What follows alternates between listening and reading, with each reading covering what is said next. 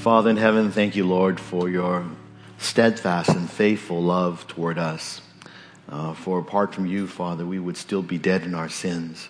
But we thank you that in Christ you have removed us, our sins from us as far as the east is from the west. We praise you, Lord, for our sins that are that condemn us to eternity, separated from you, have been taken up, taken upon Christ on the cross. We praise you that we can come before you through faith in Him with uh, sins forgiven and with the, the promise of your Holy Spirit that we might worship and know you more and love you more. We pray that you would teach us now through your, through your word and your spirit. Help us to uh, examine what your word has to say to your people, Israel, in the, in the plains of Moab, and understand, Father, its principles uh, its truths for us today in the city of San Francisco. Lord, we thank you that you are faithful uh, to your word and that you are faithful to your people. And we pray that you would teach us to be faithful uh, to our word and faithful to you uh, as your people. And we pray these things in Jesus' name. Amen. If you have your Bibles, please take them and turn with me to the book of Numbers this morning. We'll be back in Numbers. Um, Really appreciate, uh, hopefully, um, uh, our, our, def- our pastors, our fellow pastors in this church. Uh, I know they've, uh, last week was on vacation, so I appreciate Pastor Roger filling the pulpit and preaching the Word of God.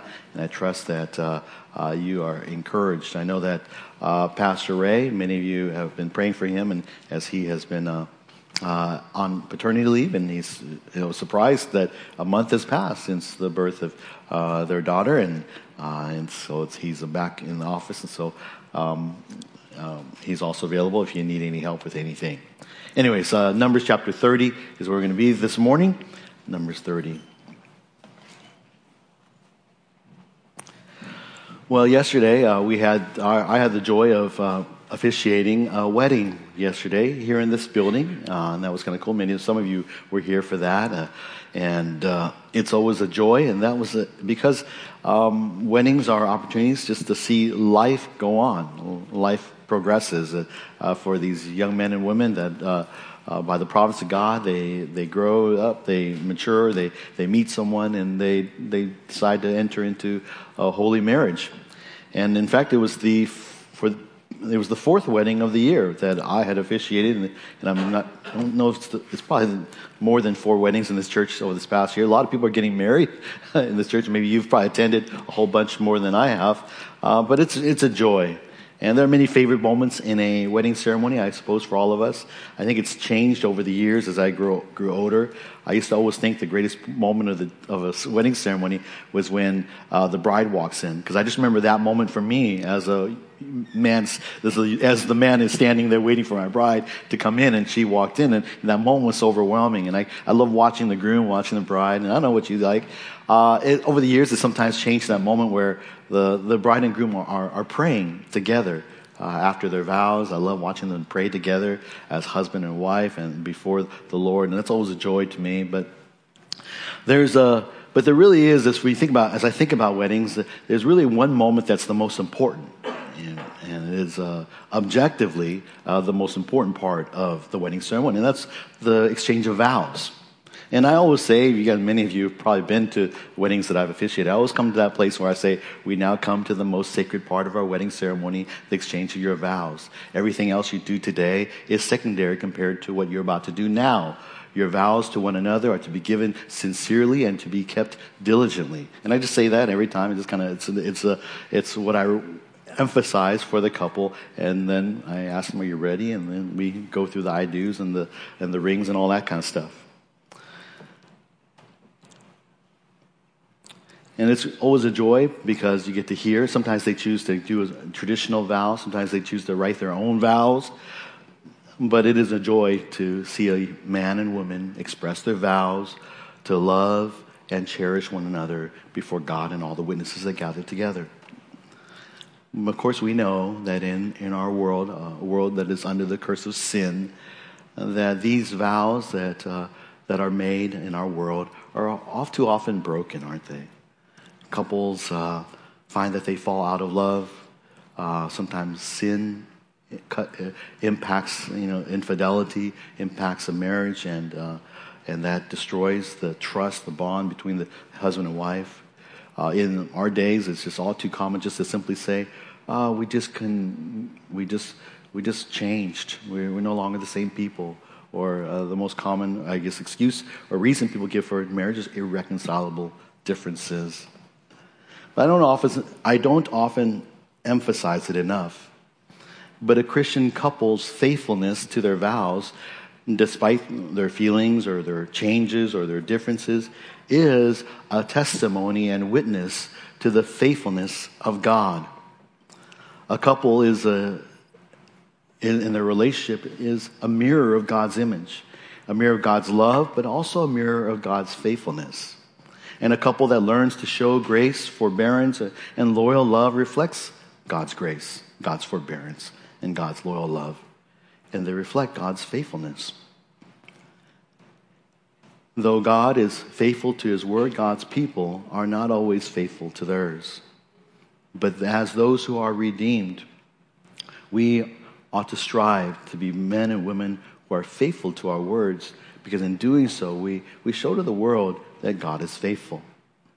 And in today's passage, we get a reminder of this importance that we, as God's people, ought to be a people who are faithful to our word, as the Lord Himself is faithful to His word.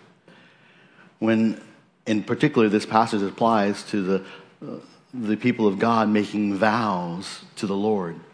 Not just a vow to another person, but a vow to the Lord our God. In biblical times, uh, vows to God were a common practice. It was uh, something that people, it was what they did. Uh, it was Psalm 76 11. Uh, in fact, we see it referenced in the, in the Old Testament. Psalm 76 11 says, Make vows to the Lord your God and fulfill them. Psalm 50, verse 14 says, Offer to God a sacrifice of thanksgiving and pay your vows to the Most High. Now, I don't know about you today. We don't generally make vows. I think I don't make many vows like uh, in terms of worship, but that was a common practice among not only Israel, but many of the ancient Near East religions as well. And oftentimes there would be a vow that would be made by a worshiper to God to do something or to abstain from something or to offer something uh, as an expression uh, of, of, uh, of trust in the Lord. It was often expressed through prayer, it's verbally expressed to the Lord. And, uh, and, and usually it would be tied in with, Lord, if you do this or if you do that for me, then I will do this. I will, or I will, uh, I will abstain from this, or I will give up that. And we don't maybe not think of it in terms of vow, but maybe we've thought like this in our prayers. In times of trial, particularly, we, we're tempted to do this. We, we're tempted to, to make, sort of make a vow to the Lord. Lord, if you help me with, you know, fill in the blank, with this or that, then I will, I will go to church regularly. If you help me with this or that, I'll, I will give up this, this, this, this guilty pleasure or that, that, uh, that, uh, that thing that's causing me to, to walk in sin. If you help me with this, then Lord, I will serve you with all my life. Know, things like that.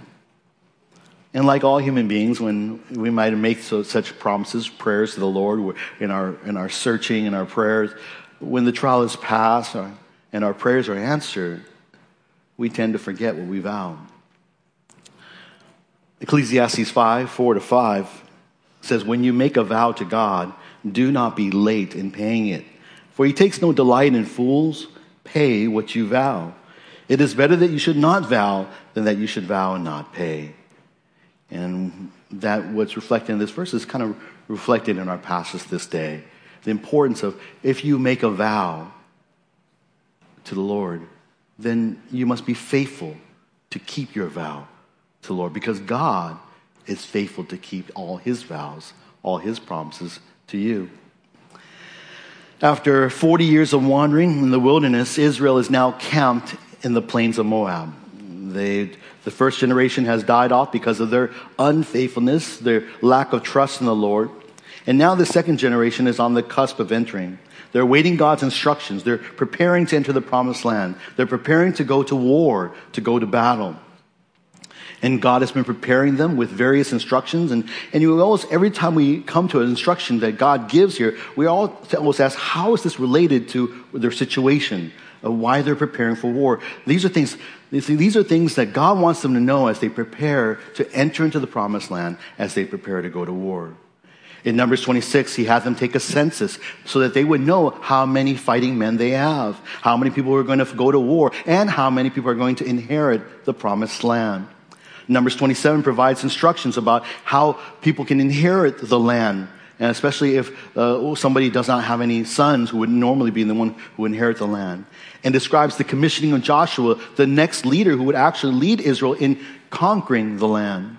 Then in Numbers 28 to 29, God gave them instructions for the offerings that the priests were to bring daily, weekly, monthly, and yearly when they are in the land as a reminder of, of, the, of their, their need to worship the Lord always. Today, we take a look at the instructions that God gives to Israel about vows vows that prepare Israel to enter the promised land. And it's a pretty simple outline. You can, as you read, as well, read the chapter. And it's simply two points, two situations that remind God's people to be faithful to their word.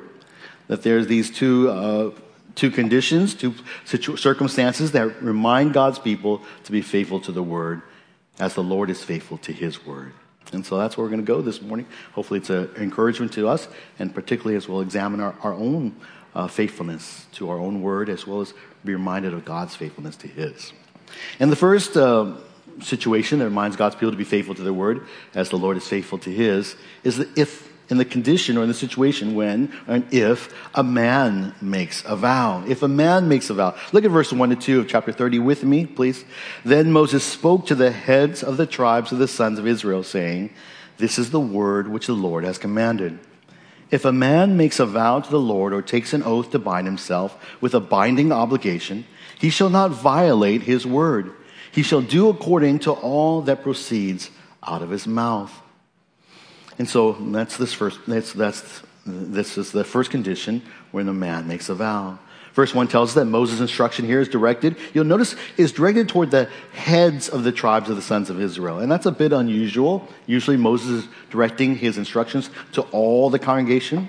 So the fact that he directs it to the, only the heads is, stands out. Why does he address just the leaders of these tribes? Because these 12 leaders, as heads, are responsible to carry out the adjudication of the various conflicts, uh, the various uh, uh, uh difficulties that might arise out of vows that are made, and sometimes vows that are made rashly or vows that are somehow failed to be kept. As we'll see later in the text, God's instructions to these leaders is basically an affirmation of God's establishment of leadership. God establishes leaders among his people, whether tribes or families. And in this case, these leaders have the responsibility to lead their tribes in obedience to God's instruction. The instruction involves the situation which is stated in verse 2 that if a man makes a vow to the Lord or takes an oath to bind himself with a binding obligation. Now, the Hebrew word for man here, it's, uh, it's, it's kind of neat, just a, a little Hebrew lesson. Uh, kind of what's neat about uh, man, the Hebrew words for man and woman, it's kind of just like our English word man, woman. Well, in Hebrew, man is ish and woman is isha. And it's so very similar. It's just like man and woman. Uh, to us, this uh, Isha, because she comes out of man, Ish, Isha. But this word, Ish, that is used here, oftentimes refers to mankind in general, or sometimes refers to mankind in general, humankind in general. But in the context, particularly of the next section that we're going to read, the word here is used in its basic meaning of a man, a male man, a hum, uh, someone who, uh, a male person. And so God commands his instructions here, though really the, the principle applies to all, but yet he's directing these instructions, or he's writing ex- explicitly, or giving them explicit instruction to the men when we make our vows. Now, what exactly is a vow that is to be made? I, I know it kind of is obvious to many of us today, but let's just consider the Hebrew, kind of some Hebrew background, uh, if they might give us further understanding of this word. Two words are, in fact, used here in verse 2 regarding vows. One is translated vow, uh, if a man takes a vow to the Lord. But the second word is translated as a binding obligation. He takes an oath to bind himself with a binding obligation. In fact, the, an oath to bind himself is a, is a verbal form of binding obligation. And uh, so, uh, so this first word uh, of, that's translated vow is a more common word. It's the most common word to, for vow in the Old Testament. It refers to basically a verbal promise to God, an expressed verbal promise to God. God, I, I promise to do this. I promise to do this. It's a promise to do something. Sometimes it's a promise to, to offer something. Sometimes it's a promise to abstain from something. Um, the most common type of vow in the Bible is, and we, which we read in the Psalms predominantly, is a promise to offer a sacrifice to the Lord, a sacrifice of praise, a sacrifice of an animal, but it was a, some kind of sacrifice to be made to the Lord.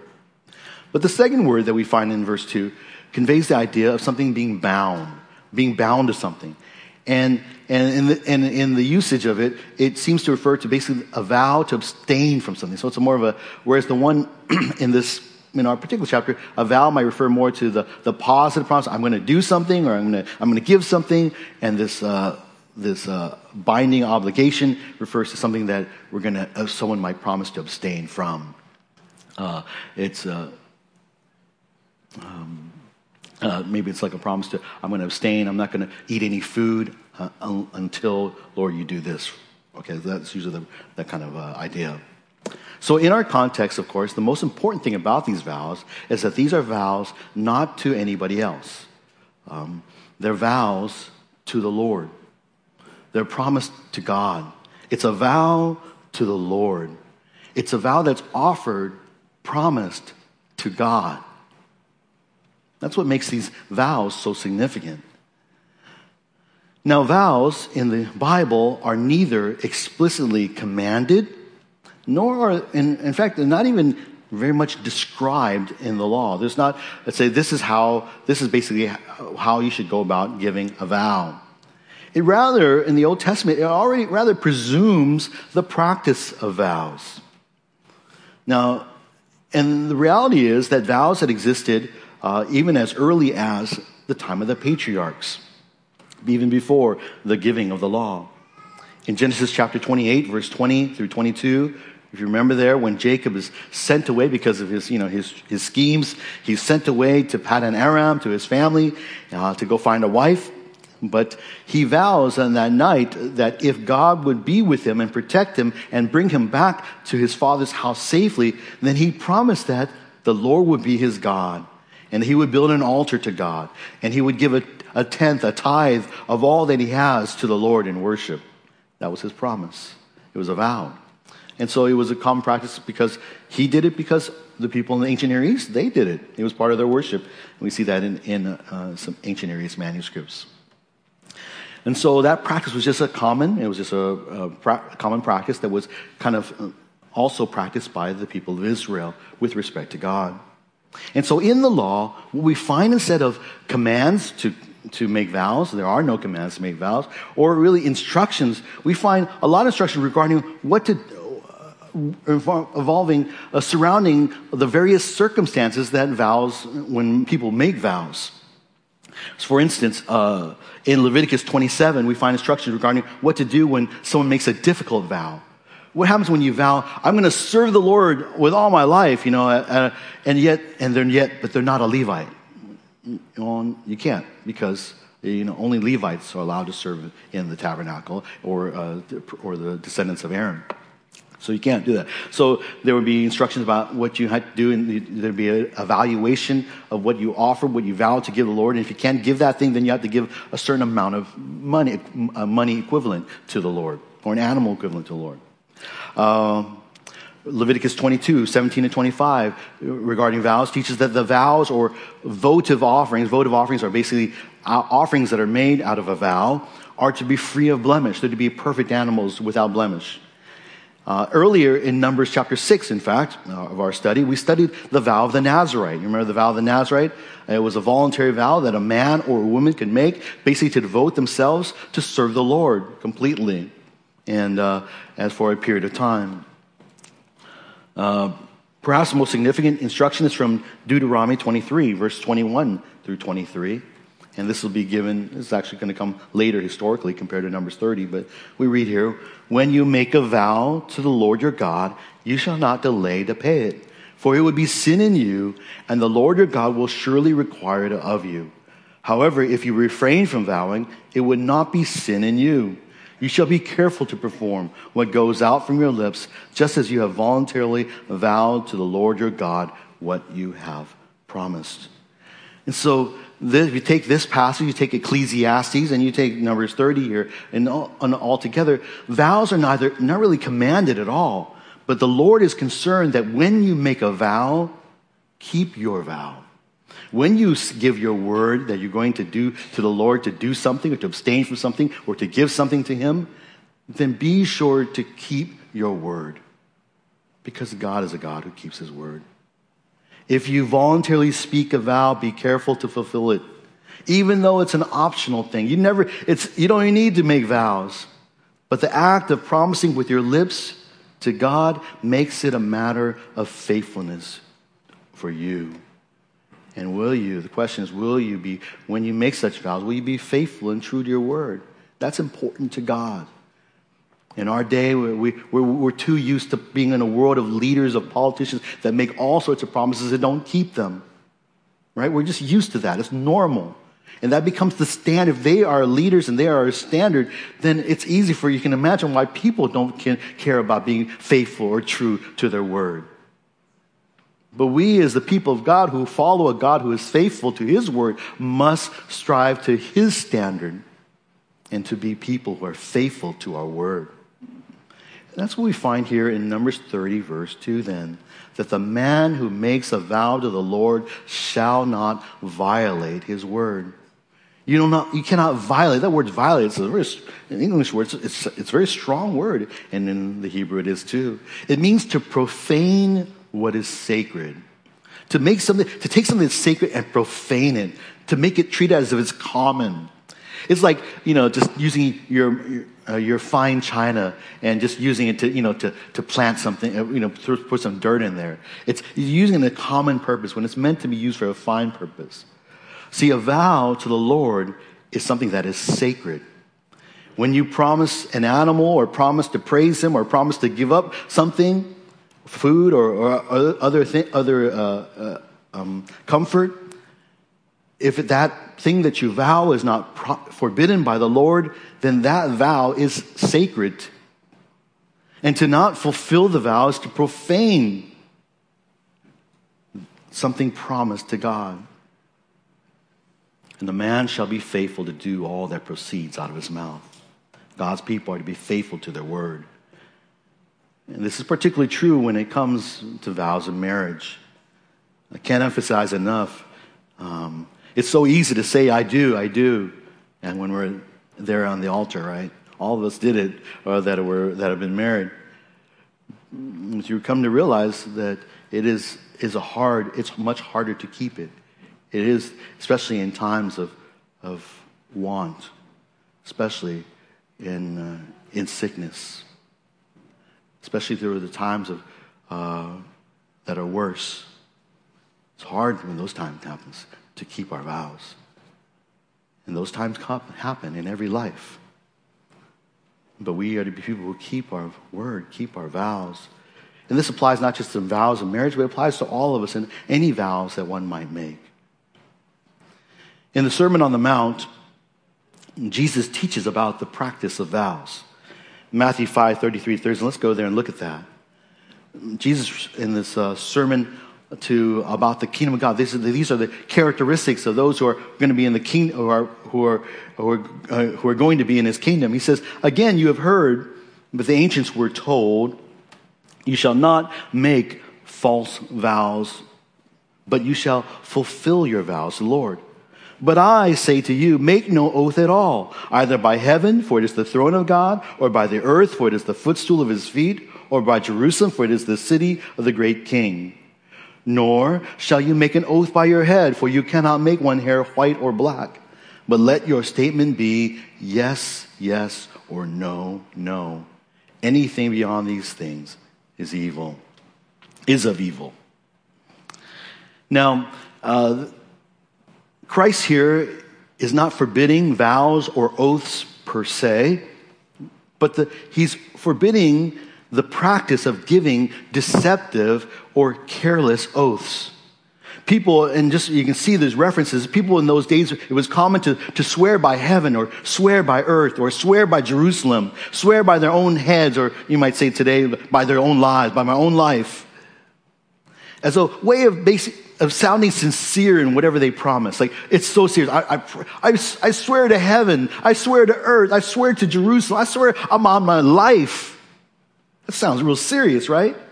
But they would swear by these things, and then it, it was a way of basically keeping their fingers crossed behind their back, right? You know, you ever did that? Okay.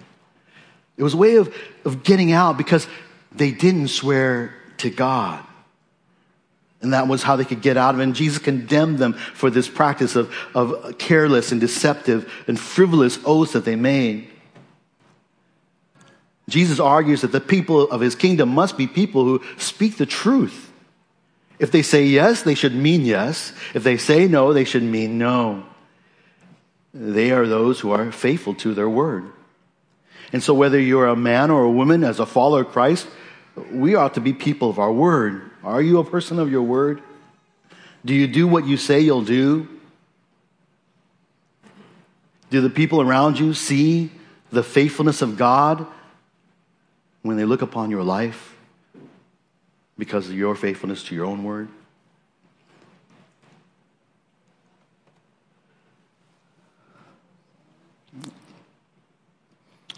And while God's instructions here in verses 1 to 2 begins with the men, the, you'll notice that the bulk of the instruction of our chapter concerns women.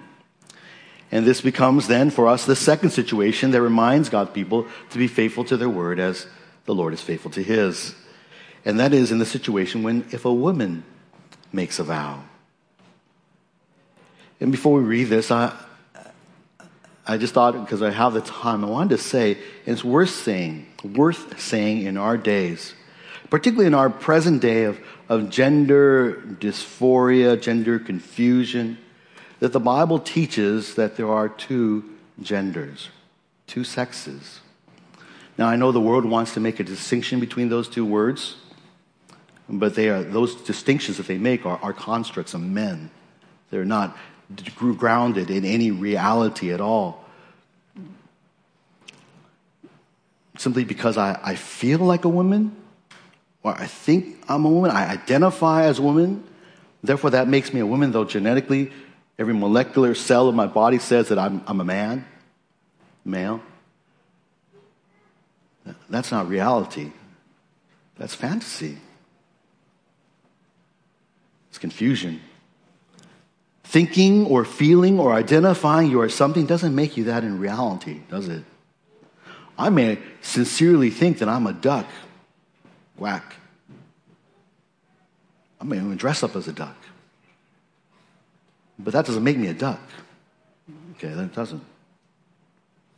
But from beginning to end, the Bible affirms that every man, woman, child, every born, every person has a gender, has and one of two genders. He's either he, that per, the person is either a man or a woman. That person is either male or female. Genesis 1:27 states that God created man in his own image, in the image of God, he created them, male and female, he created them. What's more, Jesus affirmed this very truth. Jesus, our Lord Jesus, affirmed this. In the New Testament, Mark 10 6, he said, But from the beginning of creation, God made them male and female. And that should settle it for the follower of Christ. No matter what our world says, no matter what pressure the world brings, and they're bringing pressure. Well, that's enough about that. Perhaps uh, Get a workshop on that someday. But in this section, we find the situation when women make a vow. We find several classes of women are addressed in this passage. In particular, these, these are women who are under the authority of a father or a husband. But before we look at those details, again, I, I want to take another just aside to consider the context of what we're looking at here today.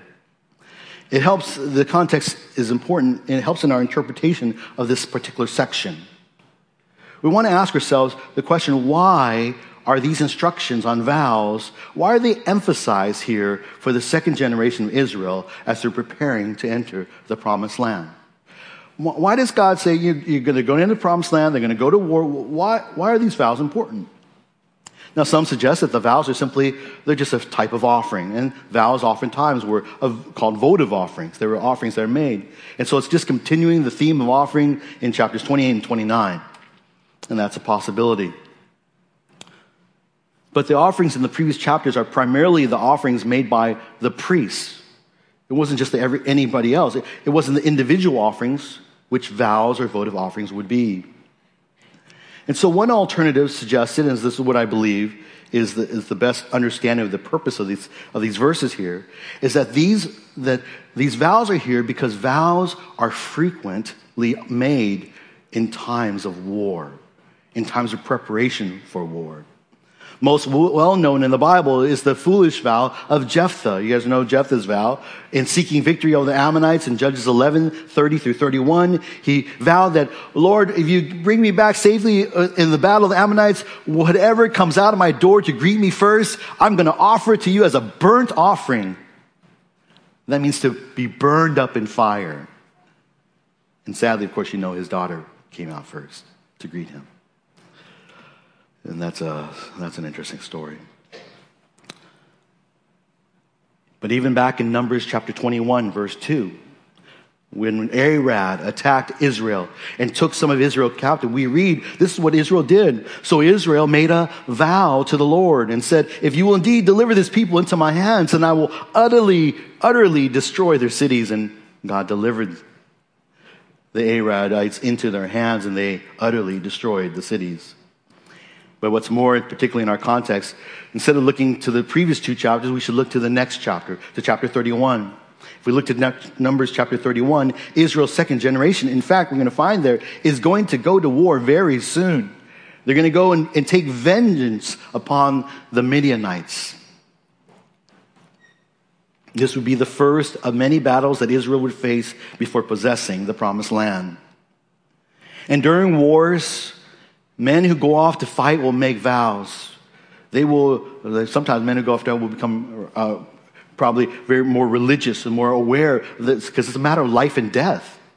What's going to happen to if I die? Who's going to take care of my, my family? And so they will make vows. Lord, bring me back safely. Give me victory. And I, I will vow to you to offer up sacrifices to you when I return in the, in the tabernacle. And it's not just men who would make vows, but women who would make vows. Lord, bring, watch over my father. Lord, watch over my husband. Please protect us while they go off to war. And we will offer to you our praises. We will offer to you our sacrifices if you would deliver them, deliver us safely. And many of those women would, many of the women would make vows in the absence of their fathers, in the absence of their husbands. And so these verses address these, these, the impending and upcoming circumstances when a woman makes a vow in, in the absence of her husband, in the absence of her father. And it's a vow that is something that her father and husband do not approve. And so we see then these are the instructions of the vow, when a vow, when a woman makes a vow. First of all, we see the case of young women making vows. They are addressed first in verses 3 through 8. We read in verse 3 to 8, chapter 30. Also, if a woman makes a vow to the Lord and binds herself by an obligation in her father's house in her youth, and her father hears her vow and her obligation by which she has bound herself, and her father says nothing to her, then all her vows shall stand, and every obligation by which she has bound herself shall stand. But if her father should forbid her on the day he hears of it, none of her vows or her obligations by which she has bound herself shall stand, and the Lord will forgive her because her father had forbidden her. So here we see the circumstance of a young woman still living in her father's house. That is, she's single, she's in her father's house, and she then makes a vow to the Lord. A vow, perhaps in times of war, a vow uh, uh, for the Lord bring her father safely back. And so her father, because she is under his authority, has the authority to either validate or void her vow. If he hears her vow and says nothing, then her vow stands. He validates the vow. But if he hears of it and then forbids her, then her vow is nullified. In either case, the underlying principle of being faithful to one's word is upheld. For even when her father voids the vow, in verse 5, we read there that the Lord will forgive her. And the fact that the mention of forgiveness is, that is offered here reinforces that this idea, this principle, that to not fulfill one's vow is a sin. To not keep one's word, a promise to God, is a violation and sin against God. But there's a, we see here another principle at work in this passage, and we alluded to earlier when we talked about the, the, this passage being addressed to the leaders of the tribes. Here we see an affirmation of the authority, the leadership of a father of a home. A father, many of you are out there are fathers, um, you know, uh, have, you have a, a authority in your home given to you by God, by the Lord. It's not something that's attributed to you by your, your children or your wife. It's attributed to, given to you by the Lord's instruction. You are the head of the household. It obviously it is you are the one who are to, who is to be a leader in your home, to serve, to love, to protect, to provide uh, for your family members, and to guide them. And you have a responsibility as well as the authority over that family. And that's what firm that we see affirmed here. So even when a young woman makes a vow in her father's household and he doesn't agree with it, then he has the right of authority to invalidate, to avoid that vow. But what happens when a young woman makes a vow and her father doesn't say anything, but then she gets married before fulfilling the vow? What happens then? That's the case in verses 6 through 8. Verse 6 to 8, we read this. However, if she should marry while under her vows or the rash statement of her lips by which she has bound herself, and her husband hears of it and says nothing to her on the day he hears it, then her vows shall stand, and her obligations by which she has bound herself shall stand. But if on the day her husband hears of it, he forbids her, then he shall annul her vow which she is under, and the rash statement of her lips, by which she has bound herself, and the Lord will forgive her.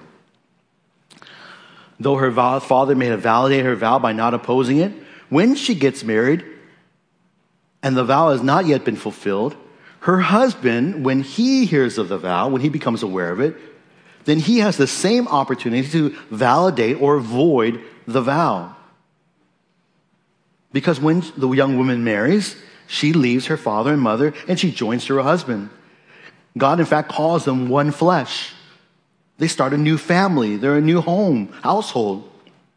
And where the husband is now the head of the family. And at that time, he's the head of the wife and eventually we had even the children. And he then, too, by God's by God's command and instruction, has the responsibility and authority over his family. And if he voids his wife's vow, even though it's made prior to their marriage, then she is free from that vow. Again, we notice that the Lord forgives her. Now, what if the woman making a vow is no longer married? Due to death or divorce of a husband. And we see that in verse 9, very briefly in verse 9. But the vow of a widow or of a divorced woman, everything by which she has bound herself, shall stand against her. A widow or a divorced woman is no longer under the authority of either her father or her husband. The widow or divorced woman's vow, therefore, is the same as is the man. So the, that, the overarching principle abides and she must fulfill in the same manner as the man who makes a vow to the Lord. She must keep her vow. The third class of women is addressed in verse 10 to 15. And we see this in verse 10 to 15. We read, However, if she vowed, the woman vowed in her husband's house or bound herself by an obligation with an oath, and her husband heard it, but said nothing to her and did not forbid her, then all her vows shall stand, and every obligation by which she bound herself shall stand. But if her husband indeed annuls them on the day he hears them, then whatever proceeds out of her lips concerning her vows or concerning the obligation of herself shall not stand. Her husband has annulled them, and the Lord will forgive her. Every vow and every binding oath to humble herself, her husband may confirm it or her husband may annul it. But if her husband indeed says nothing to her from day to day, then he confirms all her vows or all her obligations which are on her. He has confirmed them because he said nothing to her on the day he heard them.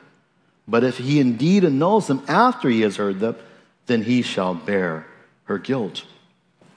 And so a married woman in this circumstance who makes a vow to the Lord can now can have her vow validated or voided by her husband. And we kind of see that with the, the young woman who gets married even uh, after making a vow. But this is now a married woman, already married, who makes a vow. Her husband has the authority to also void or validate her vow.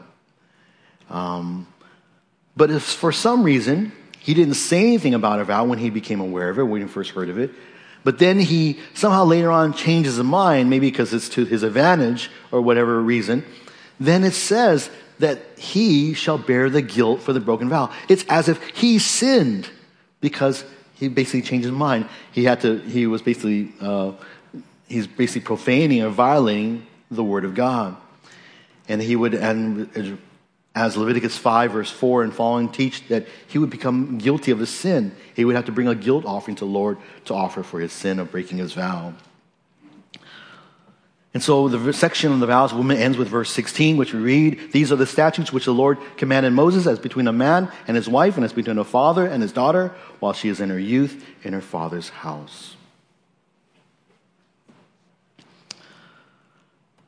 And so the focus in these vows has been on, these vows of women, has been on the father's authority over his child, or over, as well as on a husband's authority over his wife. A child is to honor father and mother and to obey them. That's commanded by the Lord. A wife is commanded to submit to her husband. She's to be his helper. And what these verses convey is that there's a God given duty to husband or father that exists.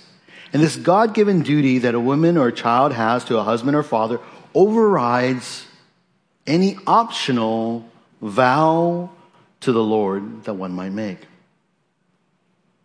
Or more importantly, if you flip that around, optional vows to the Lord do not override one's God given obligations. And we see this fleshed out in the New Testament. As the practice of vows continued in the New Testament era, some often used their vows unscrupulously to basically shirk their obligation to their family. So, oh, uh, and it was common in those days, and according to in Matthew chapter 15, verse 3 to 9, uh, the, it's a, uh, there Jesus rebuked the Pharisees and scribes for basically neglecting their God given obligation to honor and care for their parents though they are to honor father and mother, but oftentimes they would, these scribes and Pharisees would say, well, all that I have that I could use to help you, mom and dad, well, they're devoted to the Lord. They're, they're korban, as the, the, the terminology goes. And because they were devoted to the Lord, then it was basically their excuse to basically not care, not honor their father and mother. And Jesus called them out for this. He called them out for this not because of their hypocrisy. He calls them, you hypocrites. They invalidated the word of God for the sake of their traditions. And so they had used vows of, of promising their things to the Lord so in a way in order to basically not to get out of honoring, helping out their parents.